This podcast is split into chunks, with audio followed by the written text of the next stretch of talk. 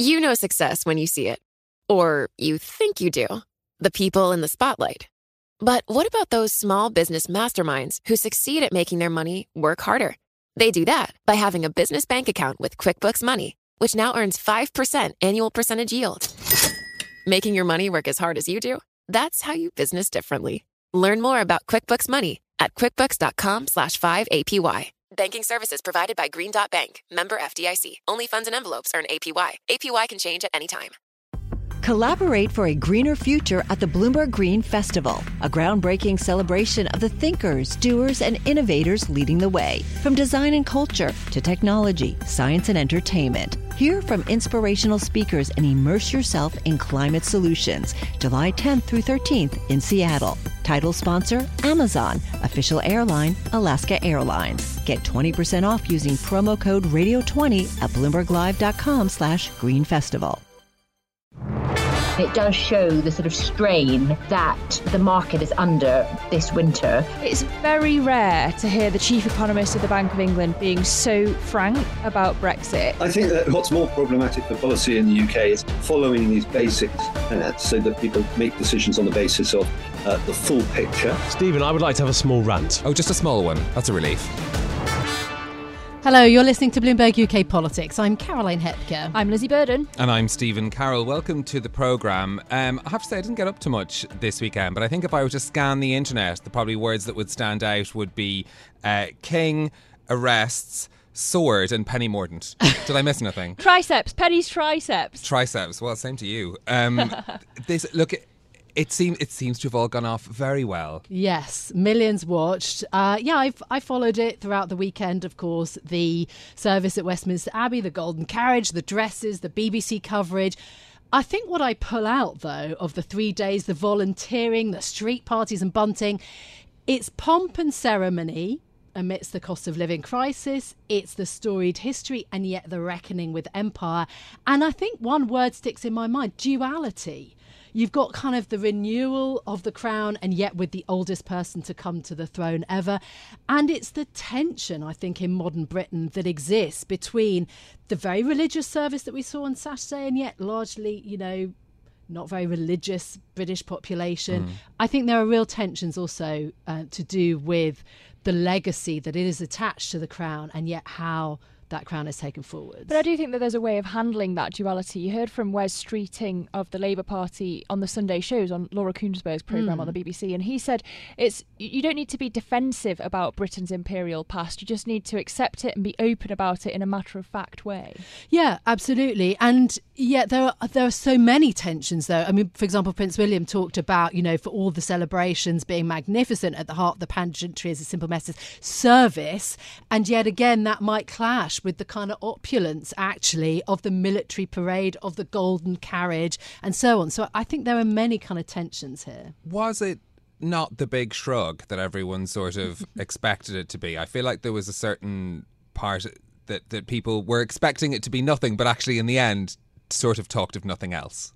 Yeah, and I think it is still it is still hugely important. I think that's yes, there are generational splits, and absolutely younger people were less interested, I think, than than older generations maybe. But actually, you're right. I think people it was it was compelling in the it end. I think compelling. I think anyone that sort of caught any part of it was sort of drawn in, even if it was just Penny Mordaunt carrying a heavy sword. Well, there were moments when you wondered whether King Charles himself was getting a bit bored. Did you see the lip reading of him in the carriage? no, looking grumpy, perhaps complaining be... that the the onlookers were getting bored because it was going on too long. I, I mean, to be fair, as someone who naturally looks either bored or angry, I have sympathy with the fact that perhaps that might be a, just a default position. Resting bored face. Exactly. Thank you for cleaning that up and me not saying the original expression, uh, which I think is helpful. Uh, in terms, though, also amidst sort of this, it did seem like something of a of a pause. Yes, there is obviously politics involved in in um, Charles being crowned, that, and he's the head of state. But I think there was also a pause because the local election results mm. were so poor for the Conservative Party. And again, I'll, I'll, point to this other duality: Rishi Sunak in Westminster giving a reading, obviously as Prime Minister, but then, as you say, Penny Mordaunt being hotly tipped as a potential future leader. So there's that kind of political tension of which MPs also attended and, and you know which were kept out for kind of numbers reasons. I think there's there are lots of tensions there too. Yeah, certainly is. Well, look, let's let's turn to the local election results. Then Rishi Sunak's Tories never expected success at the polling uh, last week, but the final result was worse than pollsters' bleakest, bleakest predictions. A loss of more than a thousand seats. Uh, it's now time for the post mortem. Conservative MPs cannot seem to agree on the diagnosis of what went wrong. Well, for some analysis, we're joined now by Leonora Campbell, who's Bloomberg's UK government reporter on the daily Readout newsletter, well worth a subscription, uh, and also in a previous life was a special advisor to Rishi Sunak and to Boris Johnson. Leonora, welcome to the programme. Great to have you. Thanks very much. It's great to be here. Us. The first of many. Look, the Prime Minister's doubled down on his message that to win the general election, he needs to focus on delivering on his five priorities, including halving inflation and growing the economy. Does that risk appearing a bit tone deaf. He hasn't changed that messaging since January, despite this defeat. Yeah, I think it'll be really interesting to see uh, what comes out of the next few days and whether there's a dramatic shift um, of approach from Number 10 and Rishi Sunak. Uh, these have been extremely dire local elections for the Conservatives. Um, they lost uh, a thousand councillors, which was on the, much the worst end of what they were projecting and predicting. Um, and uh, the key thing is whether or not perhaps they bow to some of the party, um, the calls to cut taxes, build more houses, build less houses, or whether or not they stick to their five priorities. Yeah, on that housing point, um, it's pretty fascinating. Everybody wants more homes to be built. Some Tories say that Sunak's decision to scrap the requirement for local authorities to build, you know, the 300,000 uh, homes a year pledge means that he doesn't care about levelling up. Sunak's likely to add housing to his list potentially then? What how does he handle this the green belt issue? Yeah there's a couple of really interesting things here. I think first of all you've seen a massive breakdown of party unity here. You've got one end of the party calling mm. for um, fewer houses to be built. People like theresa villiers the nimby uh, side of the party. Not in my backyard. Yeah, exactly. and you've got um, others calling for more houses, more growth. Uh, the second thing is, I think the reason why Sunak has picked his five priorities is because they're much more easy to show delivery on than something like housing. You know, how can you um, show proper delivery on people being able to get onto the housing ladder between now and 2024? Um, when you talk to internal party strategists, some of the things that they're saying is that we'll have um, the, the, the Tories will have to bring forward um, a big ticket on this in the manifesto. Um, whether people trust them or not is, is the question. Yeah, and it's even more difficult when you've got interest rates projected to potentially hit 5% by September, that feeding into this housing crisis problem. I wonder, do you expect more from Labour on house building? It was the issue that Keir Starmer, of course, focused on at the PMQ's session the day before the polls opened. Yeah, I think if I was sitting in Labour HQ right now, the one thing I'd want to do is to pin this uh, failure on house building um, onto the Tories and to say, look, they don't do the things that they promise. Um, and you can see a whole strategy uh, forming out of how, uh, you know, Tory broken promises. It's something we've seen from Keir Starmer before, and I think it's something that they could 100% major on in, in the way to the next election. Because it's almost infix- unfixable in time. Exactly. Yeah. Uh, the longer term issue, though, I mean, the reality, other than the kind of politicking, is, you know, this is a generational divide, a huge issue for younger voters. Uh, I mean, do we think that this is going to be a key general election issue? Uh, again, along with other kind of generational issues, childcare, for example. It really is, but I think um, you know the next election probably will be won or lost on the economy, um, and I think that's why Number Ten uh, rightly has chosen to um, you know create uh, those like the big um, the big things that they want to focus on because that's what people care about at the end of the day. How much money will they feel they have in their pocket um, mm. as they approach their, their election, um, that election, and where are we at with inflation? But th- those have been the priorities since January, and yet they had this bruising defeat? Is it simply that people don't trust the Bank of England's predictions that inflation will fall by the end of the year, or is it that they're seeing these headlines about double digit inflation? When do you think people will get on board with the idea, the, the prioritisation that Sunak has picked? Yeah, I think there's a multitude of different things. Um, the first thing to say is that it's very difficult um, to um, create a direct read across from local elections to what that might mean in a general election. People are voting for all sorts of reasons in local elections, um, and it's and they're different to uh, what uh, to to a general election. Um, but also, people um, were reflecting in the polls that they're fed up of, of 13 years of Conservative governments now. That could be for all sorts of different reasons COVID, parties, what the chaos that we saw under the Liz Truss era. Um, and so, although um, part of it might be that people are feeling poorer at the moment. Um, it, it, it is also a, a, lot of other things as well. I mean, is this just a completely losing battle then for Rishi Sunak and his government to be fighting? They're looking at you know a, a really very pessimistic outlook from the local elections. But can can he now kind of turn things around and project the message that he that that's possible before a general election? Well, I think what everyone agreed um, on following the local elections is that, first of all, it was a, a, very bad night for the Tories and they are in serious electoral trouble. Um, but I think lots of other people said that although Labour claimed this as a massive victory, actually, um, they didn't reflect the sort of 20 point leads that I think we've been talking mm. about this year. Um, it was actually quite an underwhelming night for them. Um, so, although uh, the Tories are in serious trouble, it, it, there is still a small path to turning things around. And I think what we'll see over the next kind of few weeks and months is whether Sunak decides that the best mm. thing to do is just to carry on with the plan and show deliverability on those um, five key pledges. Nobody's talking about getting rid of Rishi Sunak, uh, which I think is perhaps a low bar versus last year, three PMs in 12 months. But uh, the idea of kind of Penny Mordaunt yes. I, is I, Penny I back? Is this her big? Is this her big moment? she well, she was looking spectacular, wasn't she?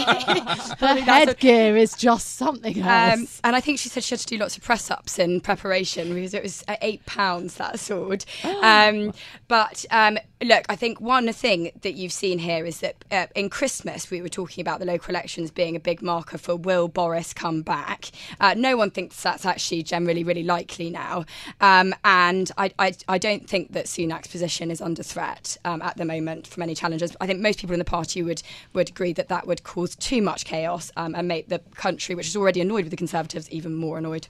Okay, Leonora Campbell, thank you very much for all of that, our UK government reporter on the daily Readout newsletter. So, one of the unusual things about the local elections was that it was the first in which voters were required to produce a valid photo ID or a voter authority certificate in order to cast their ballot. Joining us now to discuss that whole process is the Chief Executive of the Association of Electoral Administrators, Peter Stanyon. The AEA represents around 2,000 electoral officials across the UK. So, Peter, great person to have on the programme to um, sort of help us understand understand how the experience went in terms of um, the polls that were run across the country. This is what your members administer.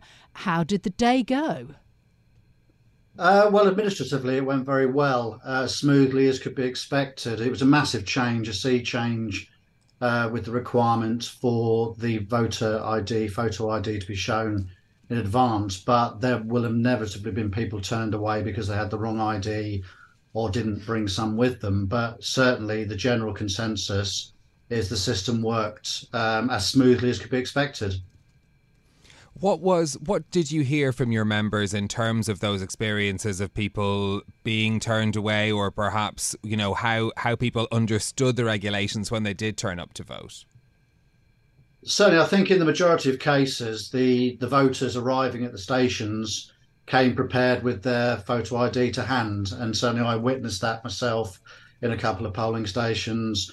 Um, and it was as smooth as, as, as could could be expected, only adding 10, 15 seconds to the actual voting process. However, there were reported instances of there being some uh, disgruntlement uh, where people were turned away, uh, and certainly we can understand the frustration. But the volunteers in the polling stations had to deal with that in terms of the rules are now the rules and they had to turn people away because of wrong ID or no ID at all. So, Peter, you say it went as smoothly as can be expected, but is there anything that you'd do differently in the future or uh, that other people could do better in the future? It's too early to say as to, to how the whole process worked. That's been evaluated as we speak, and we expect to hear that in the next month or so. Uh, but I think the real the real um, issue is the the fact that this was a local election with a, a turnout of 35 40 percent across 230 local authorities in England. Um, when this rolls out at the next UK parliamentary general election across the whole uh, of the UK, uh, it will be a different ball game because turnout will be higher. Uh, and it will be actually for the first time some individuals, certainly in Scotland, for example, having to roll it out live at a parliamentary. So there's lots of things still to learn simply by the numbers who will come through uh, mm. and the mm. hope that the message is there that they actually understand they still need that ID for all those elections. Was this policy necessary? Was there any evidence of either, you know, a large amount of voter fraud or an increasing amount of voter fraud that means that ID is required? Well, the, the, the government brought it through as a manifesto commitment. Um, there isn't evidence of there being widespread um, uh, prosecutions for for elect for personation, as it's known in polling stations. Uh, but the decision was taken by the the government and then passed through Parliament for the change to the legislation to come in. So ultimately, those in the polling stations and the AEA members must deliver what the law actually says. So is this an Americanization of our voting system? Was it even necessary?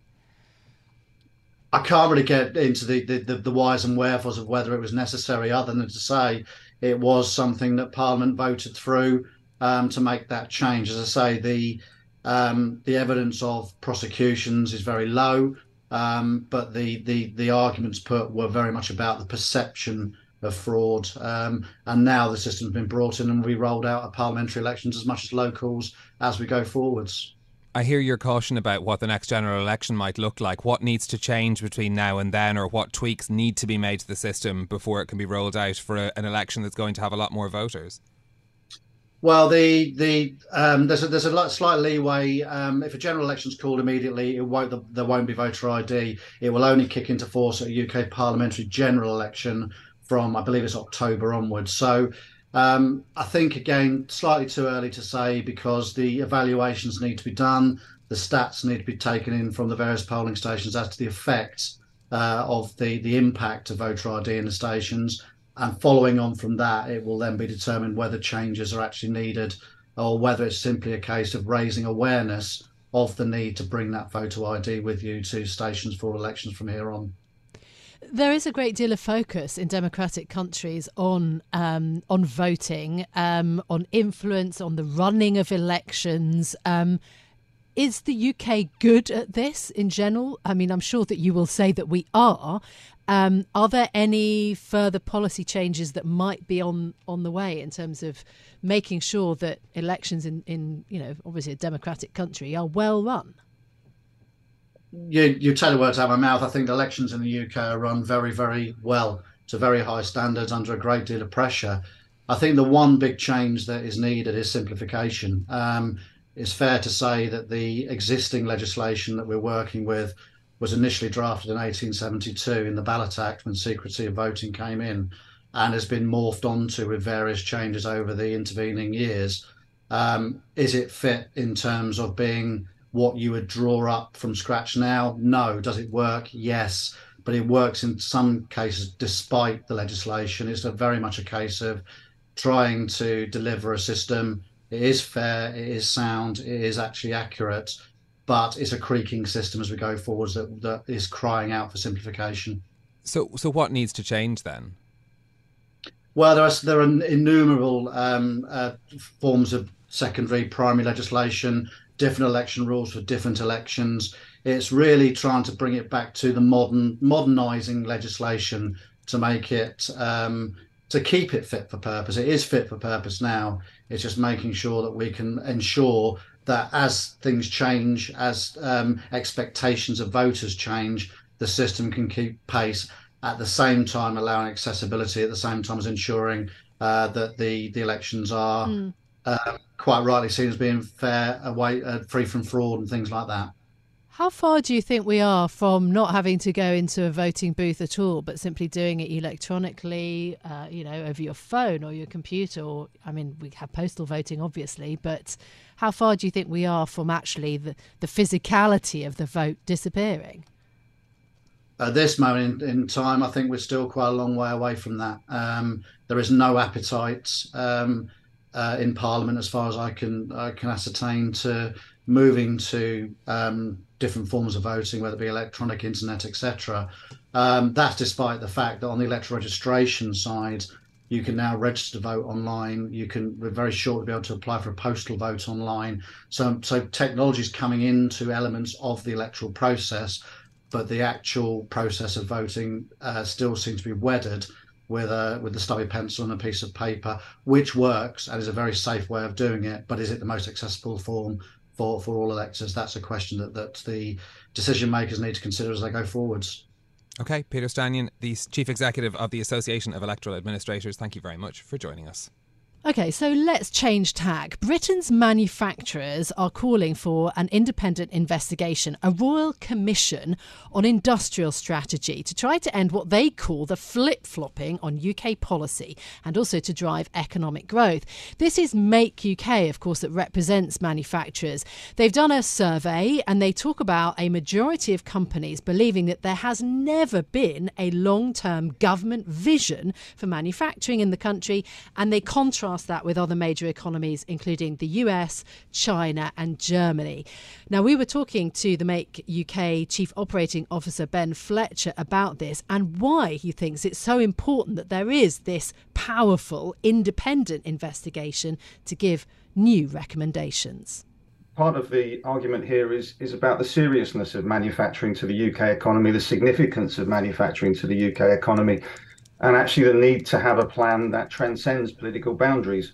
I, I think a Royal Commission is one of the few ways that we've got in the UK to oversee and, and supplement uh, the parliamentary process in, in, an effective way, but mm. achieve that kind of consensus. And, and I think ultimately the vehicle is slightly less important than the than the ambition, which is to say we haven't grown our manufacturing sector in the way they have in Germany, in the way that they're really focused on doing at the moment in the US. And one of those reasons is that we haven't had that long term vision, and, and this is a route way to get it. This is a real damning indictment, frankly, of government policy for 20 years. I think um, I think that actually underneath there's quite a lot of support for government policy. We we had a very good industrial strategy uh, that was launched uh, at the end of 2017, early 2018 there's some really good things that came out of that. As an example, uh, what many people don't know is that we're one of the, the biggest uh, aviation manufacturers in the world. And one of the great things that came out of that industrial strategy was investment into firms, which mean we're now the best and the biggest producer of airplane wings anywhere in the world. And we've created mm. fantastic resources that, that, that build as we move to, to net zero and, and tackle that challenge incredibly lightweight but incredibly strong wing, wings without metal. So there is some success, but the damning indictment is really that we haven't built on that success. We haven't uh, continued to invest in the way that we've done before, uh, and many of the real uh, strategic benefits that came from that plan have dissipated. Uh, and I think uh, I think that's the really crucial issue. Even when we've had success, we haven't recognised it, we haven't lauded it, we haven't built that in that confidence that allows firms to invest uh, and we've chopped and changed so much that, that those benefits uh, haven't been built upon. When you look towards Germany and, and its success, there are three things that would be very controversial in the UK if we were to introduce. Firstly, they have selective, essentially grammar school system where they send people down a different path at the age of you know 10 11 12 secondly they have quite amenable tax regime for people inheriting their companies where if you're dedicating a certain proportion of your revenue to uh, pay for employees, personnel costs, then your inheritance tax is reduced every year to the extent to the point that ultimately you will end up paying very little inheritance ta- tax. That's what companies say gives them a long term perspective and lets them invest in the future. And thirdly, of course, Germany is still in the European Union. If you look at those three things, is there are any of them feasible uh, for the UK if we're going to try to imitate some of Germany's success? I don't think we're saying that any any model is something that we should uh, look to exactly replicate here. You know, there's some really interesting comparisons with the US at the moment where none of those things apply. Uh, and through the Inflation Reduction Act, they're making a really significant investment in bringing manufacturing back. Uh, one of the things I would say that the German model, uh, not necessarily through the question of of, uh, of making formal decisions or forcing anyone down that route, but one of the really interesting things about Germany is a real focus and a real prize on technical skills as well as academic and vocational skills. And I think that that, that is an area that we could look to emulate quite a lot from Germany. The the, the fact that they invest in uh, their training centres, the fact that they invest in their schools, and the fact that children uh, are seen uh, and see themselves as careers in manufacturing as being equally valid as careers in services industries. And I think that the technical capability at all of the tiers of the German education system is something that we absolutely should look at. Now, we're not saying copy everyone's tax regime, copy everyone's investment plan. Uh, the American plan is incredibly ambitious, would be difficult for us to do uh, in exactly its same form at the moment. But mm. one of the things I think that is really important is that we look around the world and, and see which countries do it better than us. And, and I think if you look at Germany, if you look at France, You've got a very, very long term sustained plan. If you look at mm. America, you look at a number of places in the Far East, they've all got really clear plans and they've all got a real investment in skills and a, and a focus on what this is going to achieve over the next 10 years. And if you compare that to where we are now, Jeremy Hunt made some really positive steps forward in the budget last autumn, some some clearly defined areas that he wants to invest in, but we really need to, to scale up from that and we need a huge amount more flesh on the bone in terms of detail. Um, okay, a, a, last thought then in terms of how welcome your um, drive is in the corridors of power, I suppose. How does Rishi Sunak's government uh, see this? Um, because obviously the, the, Royal Commission would have to be approved and organised by government. And indeed, what of the Labour Party? I mean, we have an election, general election looming that not that long away, and the, the polling is very positive for the Labour Party. If they were to get in, um, do you think this is something that would appeal to them?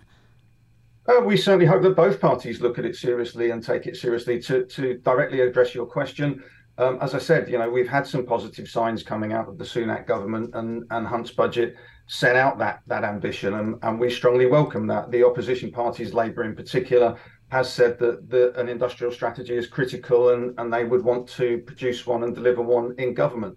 What we're trying to do, I think, is to is to be a bit of a catalyst for all of that thinking it's really critical that we get this right.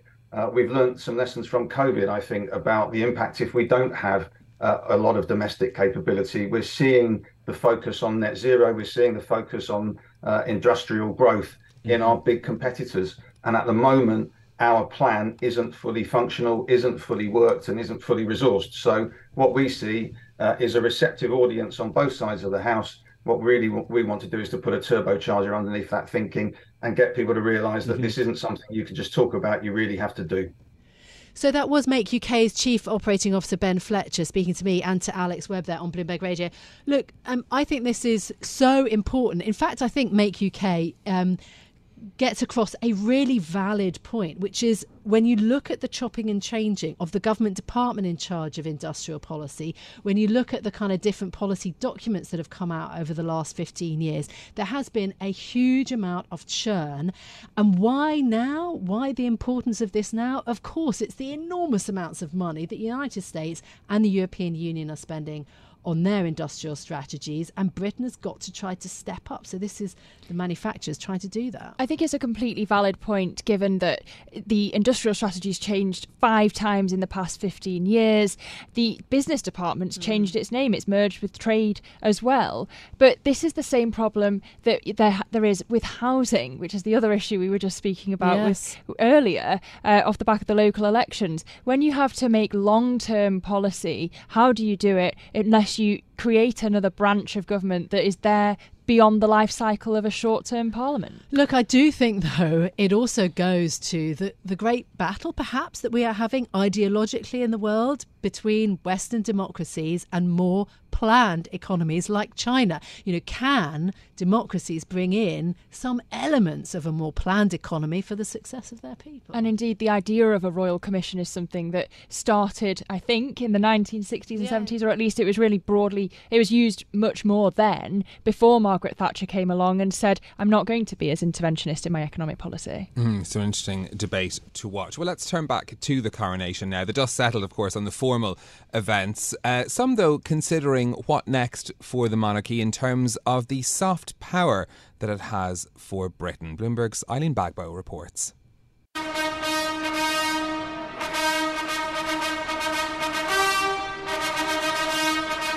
King Charles III was crowned during a weekend of celebrations, ensign protests, in an event watched by millions. With many of the world's leaders present, it was a moment for British soft power, but also of reckoning with the past. Queen Elizabeth II was viewed by many as a personification of the UK's influence on the world stage. Described by some as Britain's greatest diplomatic assets, she met with leaders from across the globe and held a unique position as the head of the Commonwealth. But with a role built on the legacy of Britain's empire, does her passing signal the end of royal diplomacy and with it a UK edge? I think there is value in that relationship uh, historically, but of course, history also has its com- its complications, given what we know about the history of colonialism uh, and empire from from the UK. So it, these issues are not entirely straightforward. That's Sir Simon James Fraser, a former British diplomat who served as the permanent undersecretary at the Foreign Office. He says there is a place for the new king in the diplomatic sphere, but the path forward is not without its challenges. The important thing is for the new king to establish, if you like, his identity as the king of the UK and therefore as the head of the Commonwealth. And that will be very important because, to be absolutely clear, a lot of this in the past was associated with the personality and the personal history of uh, Queen Elizabeth II. So he's got to establish his own position, and that will influence how other people, how other countries, the realms, and other members of the Commonwealth think about this relationship in the future. But his view is far removed from how many around the world see the monarch and the Commonwealth as symbols of the British Empire's darkest moments. Historian Dr. Imabong Imoran is the author of Empire Without End. She says it's hard to separate royalty from the history of empire. There are many who would say that there, there really is very little value um, in the monarchy, given the monarchy's own links directly to uh, slavery, to colonialism, things that have really decimated the Caribbean over centuries. So I think this is also fueling these different attitudes towards the monarchy. For his part, the new king has shown remorse for Britain's role in the slave trade, signalling his support for research into the royal family's links to it. I cannot describe the depths of my personal sorrow at the suffering of so many as I continue to deepen my own understanding of slavery's enduring impact. Perhaps King Charles's recent success in Germany is a taste of what is to come. Widely praised for his Bundestag speech, partly in fluent German, and diplomatic outreach post Brexit. Danke, danke ich Ihnen von ganzem Herzen für die außerordentliche Anteilnahme der Menschen in Deutschland. So, there are positive signs. But with referendums on the monarchy's role planned in the Commonwealth nations, including Antigua and the Bahamas, King Charles will need to offer more of this careful diplomacy to cement the new Carolean era. In London, I'm Eileen Gbagbo, Bloomberg Radio.